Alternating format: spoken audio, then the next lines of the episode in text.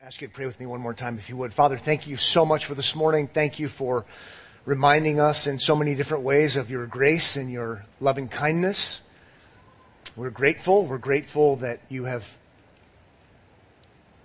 sent your Son into the world to provide reconciliation and atonement and forgiveness of sins so that we might know you, so that we might not live in fear, so that we might have the privilege of being able to live lives uh, centered on worshiping you and enjoying your grace shown to us.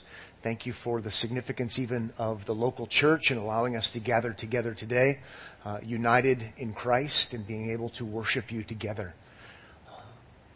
Now, my request would be like the psalmist's request that you would open our eyes, that we would behold wonderful things from your word. In Jesus' name, amen.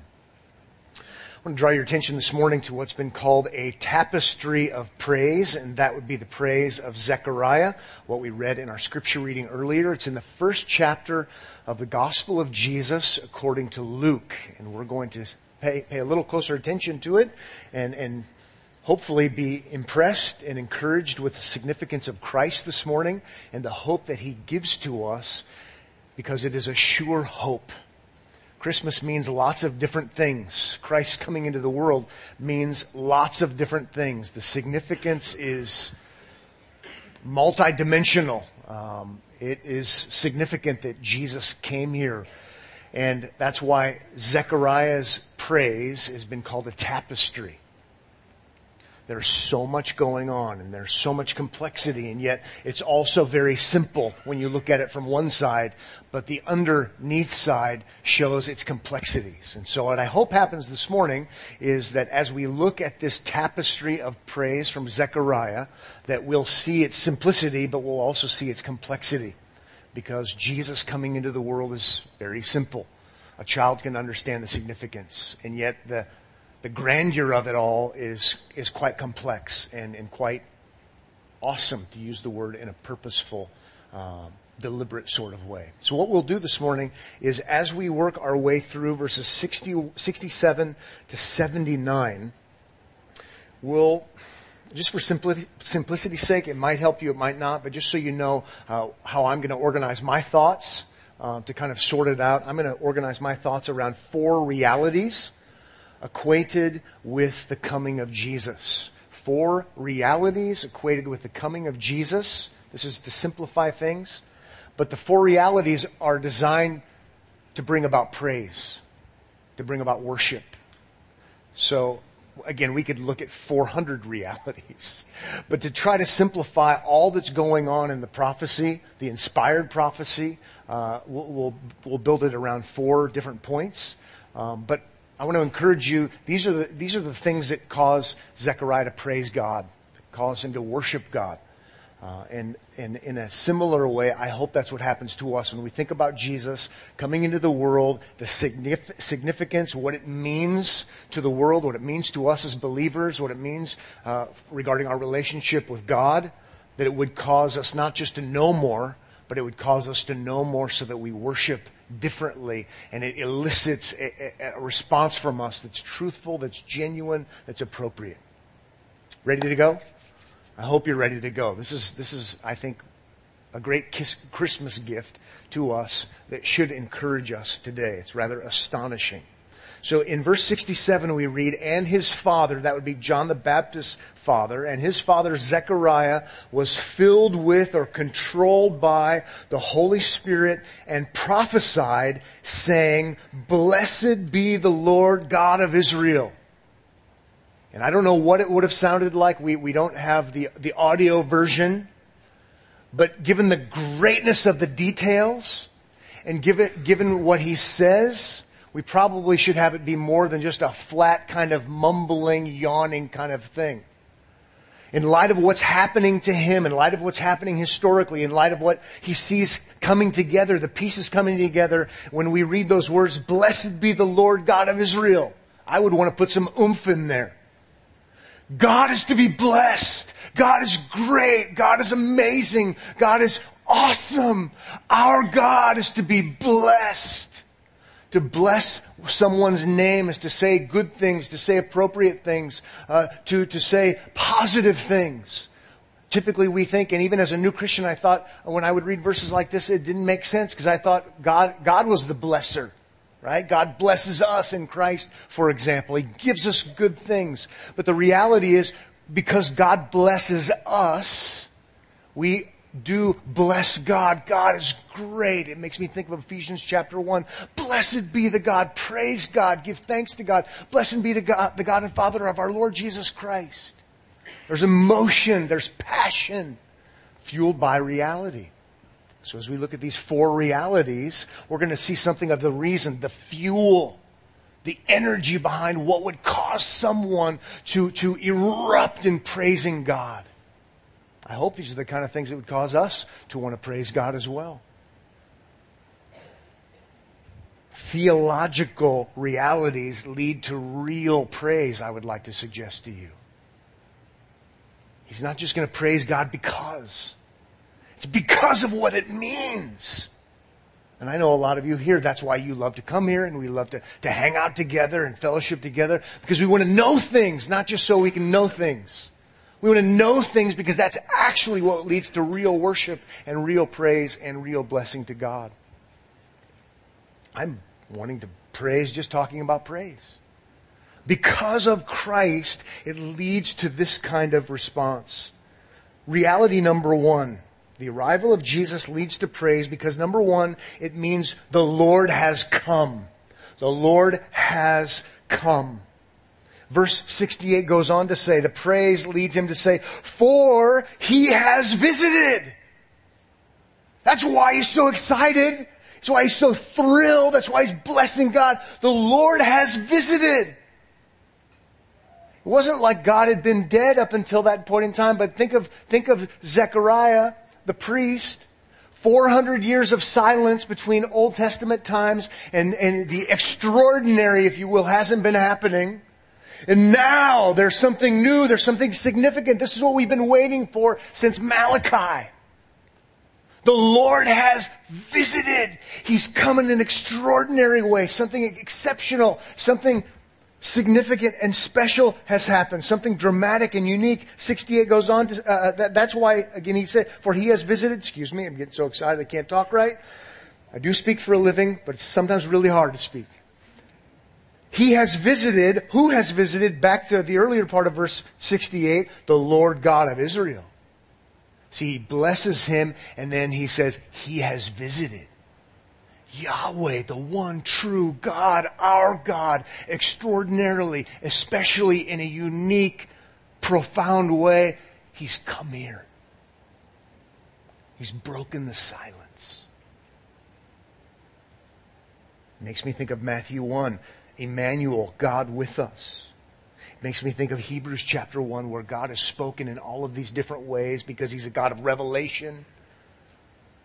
But in these last days, He's spoken to us in His Son. He's visited us like He's never visited us before. It's amazing. Not via types and shadows like we talked about last week. Zechariah here is joining Mary, and Zechariah here is joining the angels. Chapter 1 verse 46, Mary said, My soul magnifies the Lord, and my spirit rejoices in God, my Savior. The angels in chapter 2 verse 13 and 14 respond similarly in chapter 2 verse 14. Glory to God in the highest and on earth peace among those with whom he is pleased. It's the right response, the response of praise because God has uniquely, extraordinarily, profoundly visited. Changes all of history. Everything changes. It's why I like to say it's what we've all been waiting for, even if we don't know we've been waiting for it. But Zechariah responding with his inspired prophecy is spot on. You want to know the right way to respond to the incarnation? I know. Sounds kind of arrogant, huh? Let me tell you God's will for your life, right? When you think about what we call Christmas truth, when you think about incarnation, he came here born of a virgin. The right way to respond, I know that I know that I know that I know, is to bless God. How do I know that? Because Zechariah is responding under inspiration. We know that it's the right way to respond. It's the right way. Let's, let's move to, to another reality that elicits this praise regarding Jesus coming. The arrival of Jesus leads to praise because it means, number two, redemption is sure. Redemption is sure. And I'm just choosing the one word redemption because it's used, but we could talk about salvation, we could talk about forgiveness, we could talk about all the different angles. Again, this is why it's called a tapestry of praise. Salvation is sure, is what we're going to see in the verses. Let's begin looking. How about in verse 68 toward the end there? And, so he's visited not for wrath and condemnation, even if it's what we deserve. No, he's visited and redeemed his people. Redemption! And notice, has redeemed. Jesus hasn't gone to the cross yet. All of these things that he's going to do haven't even happened yet, but because he's come and he's coming, rather, it's going to happen. It's guaranteed. This is how it works. It's unfolding and he's speaking under, again, inspiration. And so he says, he can say in the past, he has redeemed to be redeemed, to be set free, right? For a payment to be made. It's, and to then be set free. Redemption isn't a new idea. Think about even like in Exodus. And Israel's redeemed. They're set free from slavery. Well, here in a whole, in a way far more significant than that, I should say. Redemption. Jesus is going to come and he's going to pay the price. He's going to atone, right? And atonement brings forgiveness. Redemption.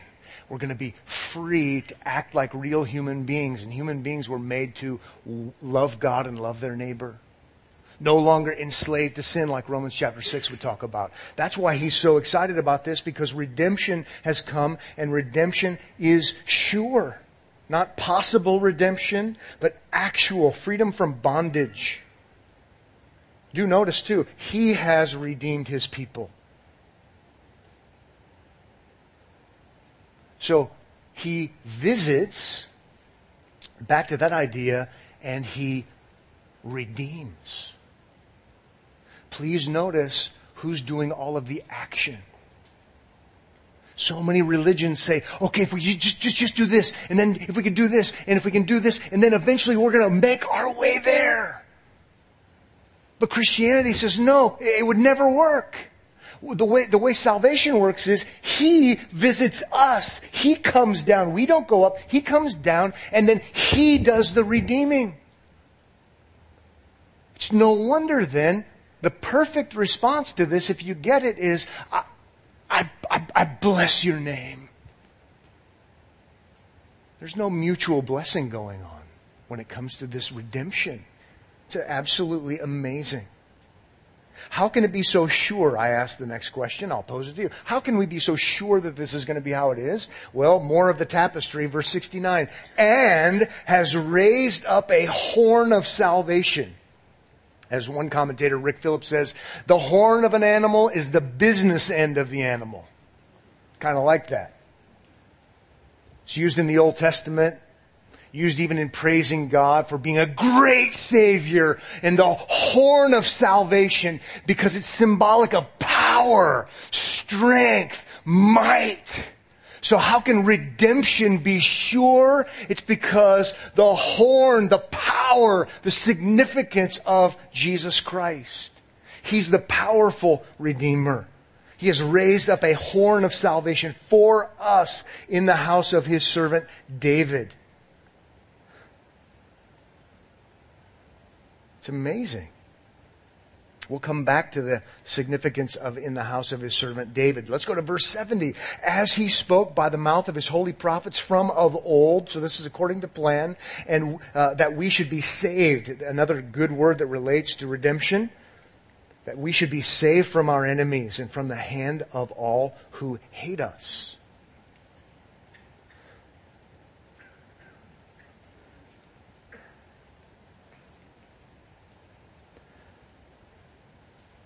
Just like there's lots of temporal rescuing, temporal delivering, there's something greater in view ultimately here with Christ. but he's borrowing the Old Testament kind of verbiage. And Jesus comes in the line of David, so it's related to the Davidic promise. Again, we'll, we'll go there in our minds a little bit later under another one of these points. But, but, a, but a true king, a gracious king, in the Old Testament world is going to be a delivering king. Okay, so, so he's going to provide for his people. He's going to deliver his people. He's going to protect his people. He's going to, we would use the terminology, or, or he does here, he's saving his people. And Jesus is going to save not only in a temporal kind of way, but greater than that. Think, think about Israel. They, they've, been, they've had enemies, enemies, enemies, enemies. Egyptians, Canaanites, Assyrians, Babylonians, and now the Romans. They know all about needing to be saved, delivered by God.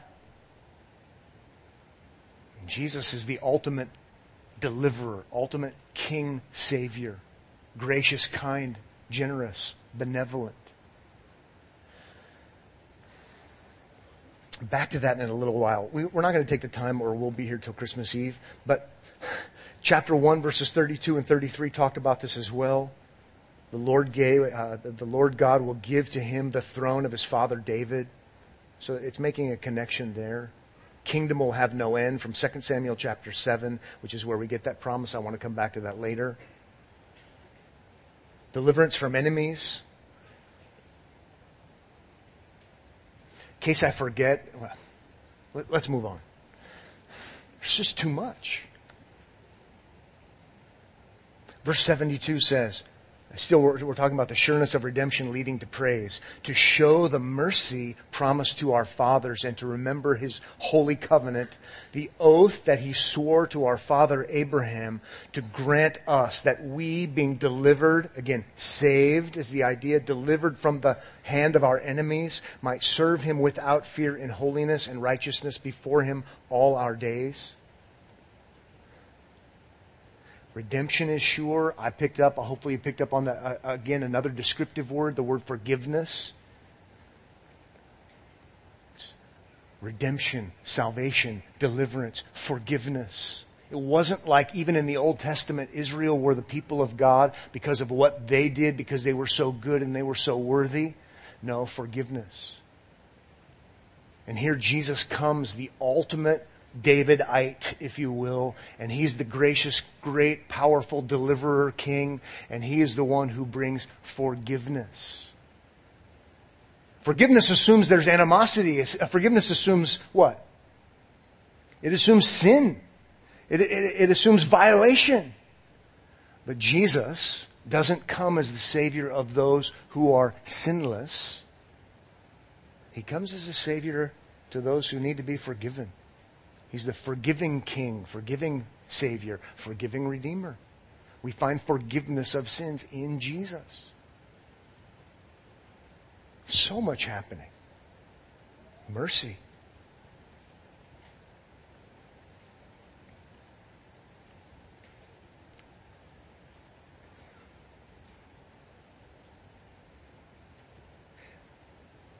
Did you notice the connection as far as in verse 72 and 73, this oath that God swears to our father Abraham, remembering his holy covenant, we call it the Abrahamic covenant. I want to keep one whole point for dealing with the covenants in a moment, but for now, let's at least see under the topic of redemption, salvation, reconciliation, forgiveness. Genesis chapter 12, Genesis chapter 15, Abraham was justified by faith and only by faith. He trusted God. Apostle Paul picks up on this. We don't get this because it's what we deserve. It's an act of God's mercy. He declares us obedient law keepers. Only according to His grace, only according to His mercy, when we're believing, when we're trusting in Him. He's the sure one who provides this. How about verse 76? And you, child, he says to his child John, maybe with tempered pride, right? It's my son. My son is going to get to do this. This is amazing. But it's all God's mercy. So it would have to be pride in the right kind of sense, right? If this were me, I'd go on a book tour with my son. Look what we're doing! It's amazing!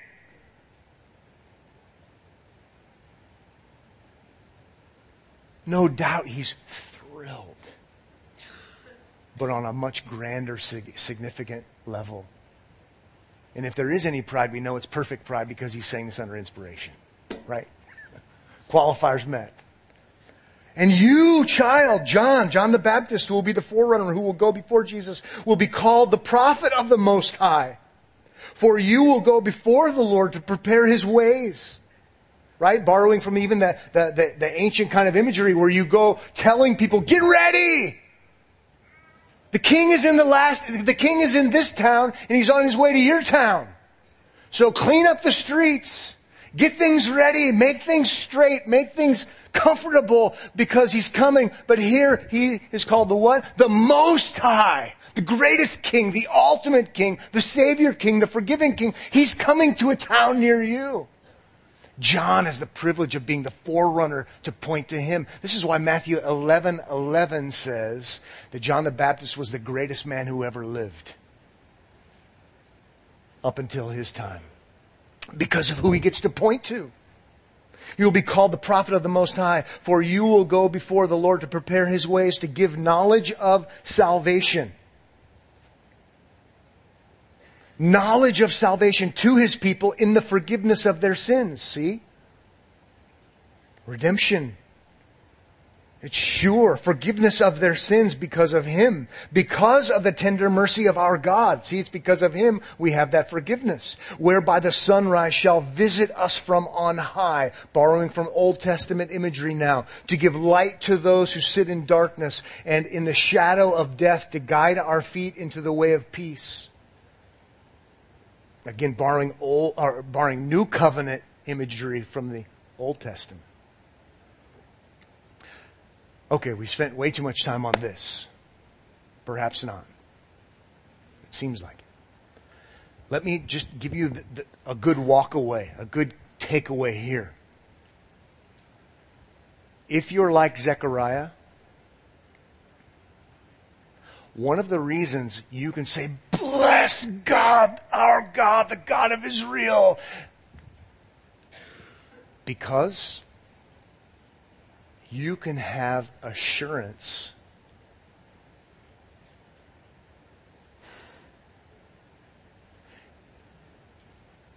that is genuine. And if you already had assurance, as a believer, you can have your assurance bolstered, dare I say, a hundredfold. Because redemption and all of it, all that it entails, is done by someone else. It's come from heaven. It is sure, it is absolute, it's going to happen, it's based upon the work of God for you. Bless God! It's not me. I, I know a few greater things. If we're dishonest with ourselves, we think, oh, that's not a big deal because I'm pretty confident in of myself. But when we end up being honest with ourselves,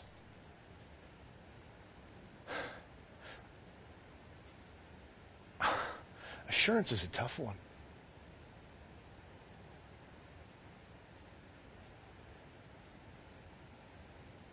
Especially, you grow spiritually, you learn more, you learn about God, Spirit's working in your life.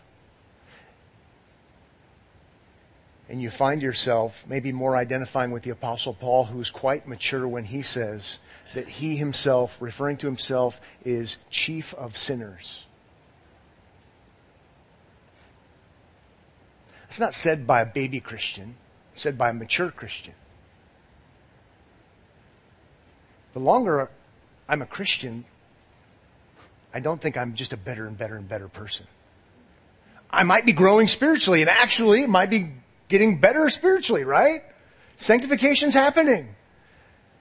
And the more you know the Lord and the more you know His Word and the more you see your life, the more you identify with sentiments of the Apostle Paul. So to hear that redemption is done, complete, provided, forgiveness, not on you climbing the ladder to heaven, but it's come down to you, you can rest. And you can bless God.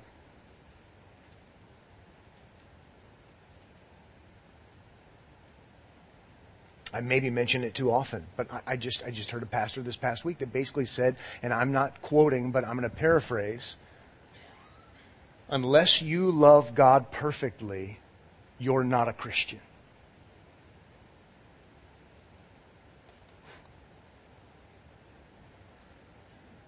I would like to remind you that if you loved God perfectly, you wouldn't need Christ.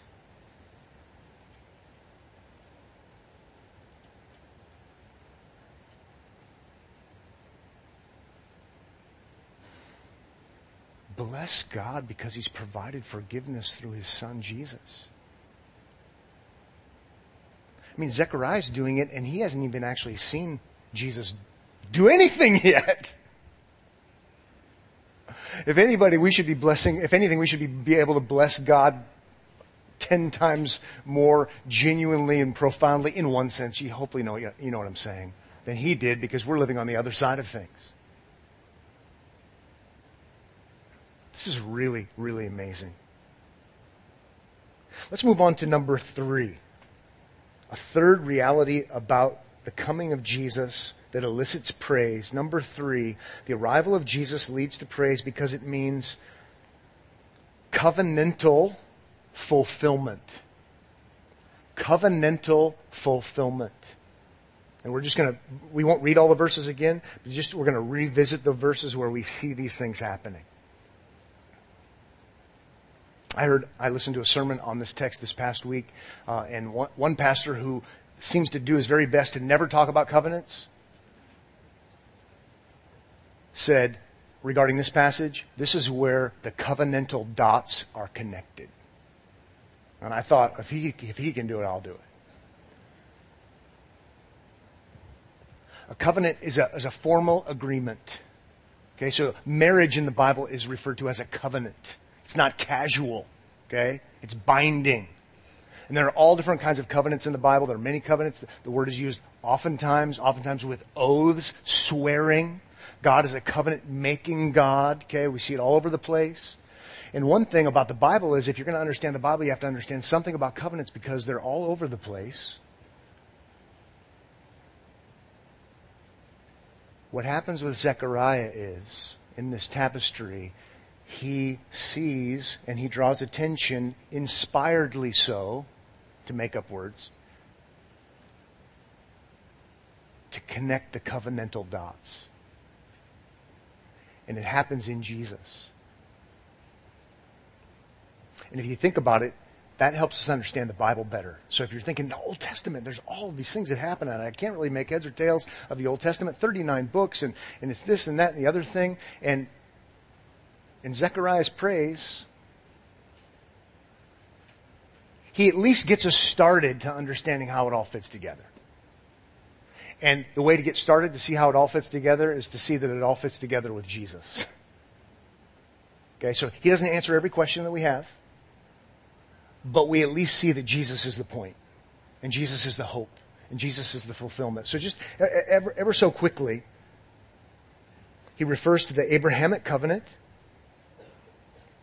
in verses 72 and 73, where he talks about remembering his holy covenant, the oath, that's covenant terminology. He swore to our father Abraham. That one's pretty obvious, back from Genesis 12, Genesis 15. So Jesus is the one who actually brings that about as far as fulfillment, ultimately pointing toward him. We could go to Galatians, we could go to Romans, we're not going to do that. Okay, how about Davidic covenant? Davidic covenant is in 2 Samuel chapter 7, Psalm chapter 89, verse 3. And even though he doesn't call it a covenant, no doubt it's what he's referring to in verse 69, where he talks about the house of his servant David. Also in chapter 1, he's going to reign, according to 2 Samuel chapter 7, forever he reigns. It's an eternal kind of reigning. Oh, that's, that's Jesus. Who's the ultimate, as I said earlier, Davidite? He's born in the line of David. He's the one who will rule and reign forever. His kingdom will have no end. Oh, that's him. He's the one you were waiting for, even if you didn't know you, didn't know you were waiting for him. It's him. So Abrahamic, Davidic. The verbiage he uses in verses 76 to the end to 79 is a lot of that's new covenant kind of verbiage. New covenants in Jeremiah 31, as well as in Isaiah, the latter chapters of Isaiah, as well as even the references here of Malachi chapter 4 to bring light to those who sit in darkness, the forgiveness of their sins, verse 77. Malachi 4, Revelation 22, Isaiah chapter 60, Isaiah 54 and following. We know Jesus even when we celebrate the Lord's Supper, and he says, This is the blood, and it's of the new covenant. It's about me. He's the one that brings ultimate forgiveness. So I guess, again, not to delay us here forever, but in this amazing reality of Jesus coming, we're starting to see the, the dots connected. Oh, Abrahamic covenant. Oh, Davidic covenant. New covenant. Those are the explicit connections. I might suggest one more. I'll actually suggest two more. If Zechariah, who is prophesying, is a priest, he represents which covenant? Yeah, he, re- he represents Old Covenant. He represents Mosaic Covenant because that's priestly system. So now we have more involved. Let's add that to it because that's where the priesthood comes. And, and the Old Covenant, the Mosaic Covenant, is, is, is gracious in that it's forward looking, right? It's forward looking because of all the types and shadows that Hebrews talks about, and we're looking forward to his coming. And so all the sacrifices pointing ultimately uh, to the ultimate Passover lamb of 1 Corinthians chapter 15. So we're looking forward to him. See, it's, it's a covenantal tapestry connecting the dots. Now, the Mosaic covenant also, in another sense, was negative because it kept reminding people of their failure to meet the standard. Like in chapter 18, verse 5. If you do these things, if you obey God perfectly, then you have life. And so, in a sense, it's a, it's a, it's a negative thing. Because nobody does it. We looked last week, for those of you who were here, in Luke chapter 10, where Jesus quotes that and reiterates if you do these things, you will have eternal life. It's like a dagger to the heart because we don't. That's why we need Him. So we're putting the pieces together. Oh, by the way, if I can just go a little further, I know it's still kind of early on Christmas Eve, but if I can go there, think with me, putting the pieces together. That reality from the Mosaic covenant of do this and live goes even further back to another covenant. Sometimes we've labeled it the Edenic covenant. Sometimes theologians call it a covenant of creation. Sometimes theologians have called it a covenant of works. You can choose whichever title you'd like, but it's the covenant with Adam. Hosea chapter 6 refers to it as a covenant. And we can go there because the Mosaic is actually related to that as well in the negative sense. If you do this, you'll have life. And it didn't happen. It didn't happen. So maybe you're getting more than you bargained for this morning. But as a priest, Zechariah knows about the Old Covenant because he represents it. And in its best sense, it's types and shadows anticipating. It's kind and gracious. But in its, and I hate to say in its worst sense, In its most frightening sense, it's a forever reminder, an ongoing reminder that we don't measure up and we're in trouble apart from God's grace. And here he is. Bless God! Bless God because there's lasting forgiveness. We have redemption. We have reconciliation. We have, and I know he doesn't use this verbiage, but I'm going to use the verbiage from the apostle Paul, like in 1 Corinthians chapter 15 and Romans chapter 5. We have the true and better Adam. Forgiveness in the new covenant. It's Jesus. It's absolutely amazing.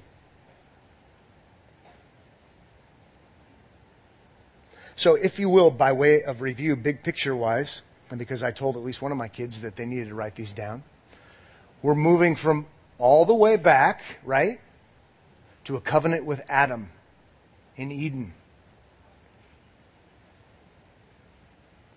And we're going all the way forward to new covenant.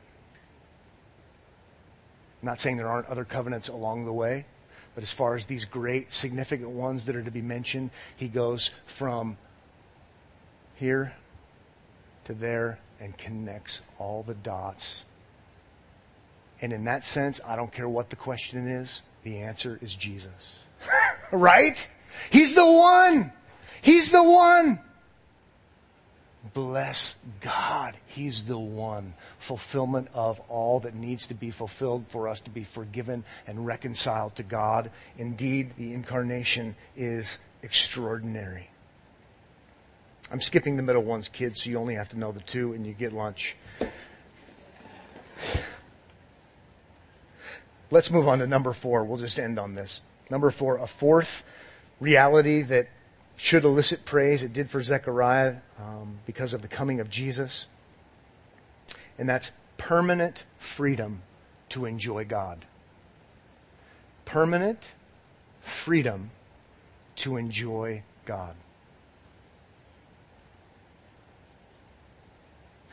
In other, wor- in other words, there's restoration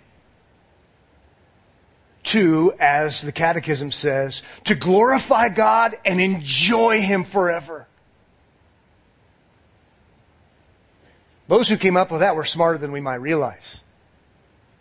Now, you're, you're a restored human being, able and willing to do what human beings were meant to do. To glorify God. Not in your condemnation, but in an enjoyable way. And it's permanent and lasting. This is free to be human and act like it. How about again in verse 74? That we, being delivered from the hand of our enemies, ultimate enemy is going to be death, by the way, because of our sin in light of 1 Corinthians 15 might serve him. Another word for worship, like in Romans chapter 12, that we might serve him without fear. In holiness and righteousness before him all our days. I love that. Because of texts like that that I have to be a preacher or I would just interrupt the whole church service. All of our days, we are now free to serve Him and not only to serve Him, but it says in holiness and righteousness before Him all our days and to do so without fear. And there is so much rich, amazing, awesome, Christ honoring theology in that. It's not even funny. It, it, it's, it's heart moving.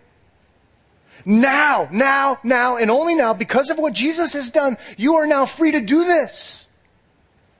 And, and think about it. God will be honored by all no matter what. He won't be mocked in the last day.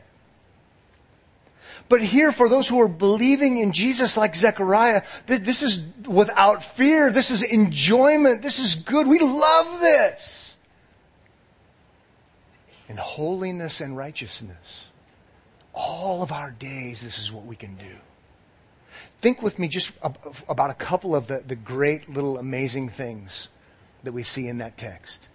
How is it that, I'll just use myself because it's Christmas and I don't want to insult anyone here. We're so glad you're here. I'm just going to insult myself. How in the world could Pat Abendroth, how in the world could Pat Abendroth serve God in holiness and righteousness without fear? Well, because I'm a good person. Because I'm nice, and it's nice to be nice. Isn't that nice? I say that with sarcasm because that's kind of the way we think. We don't have categories for sin. We don't have categories for condemnation. We don't have categories for these things. We don't even know what righteousness is. And I might be relatively nice, especially on Christmas, right?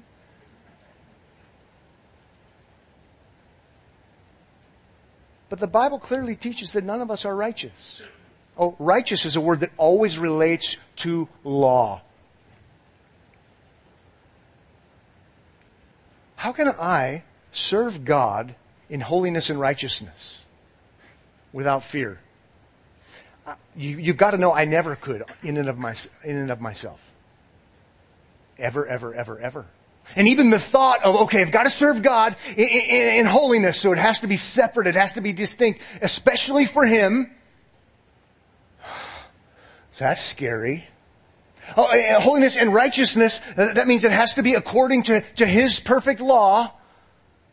Oh, by the way, boiled down would be out of pure love for Him in light of what Jesus says, and out of pure love for my neighbor, utterly, absolutely, completely, if I'm honest, terrifying because I couldn't do it. And I'm worthy of condemnation.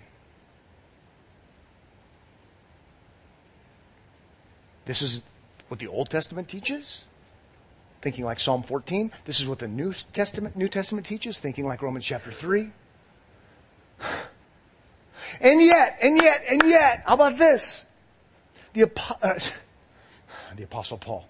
The Apostle Zechariah you never heard of him, but no. And yet, the priest, Zechariah, is blessing God because he knows that forever, for the rest of his days into eternity, he can serve the one true living God in holiness and righteousness and enjoy it. The only, only, only, only, only way is because of the work of Jesus because of what Jesus will do. Jesus Christ, the righteous, the Bible says. Jesus Christ, because of what He does, we are set apart unto Him holy. And so now, by believing in Jesus, his righteousness, His perfection is credited to me. Now I am set apart unto God by His grace according to His mercy. Not what we've done, but because He came down, not because we go up, but because of what He provides and His forgiveness. Now I can be sure that I'm sure that I'm sure that I'm sure, not because of me, but because of Him. That for the rest of my days into eternity, I can serve God with joy no cowering, no condemnation. It's awesome. It's absolutely awesome and amazing. It's why Zechariah the priest can say, Bless God. It's because Jesus came here to do these things. We say Jesus is the reason for the season. Awesome. How about Jesus is the reason?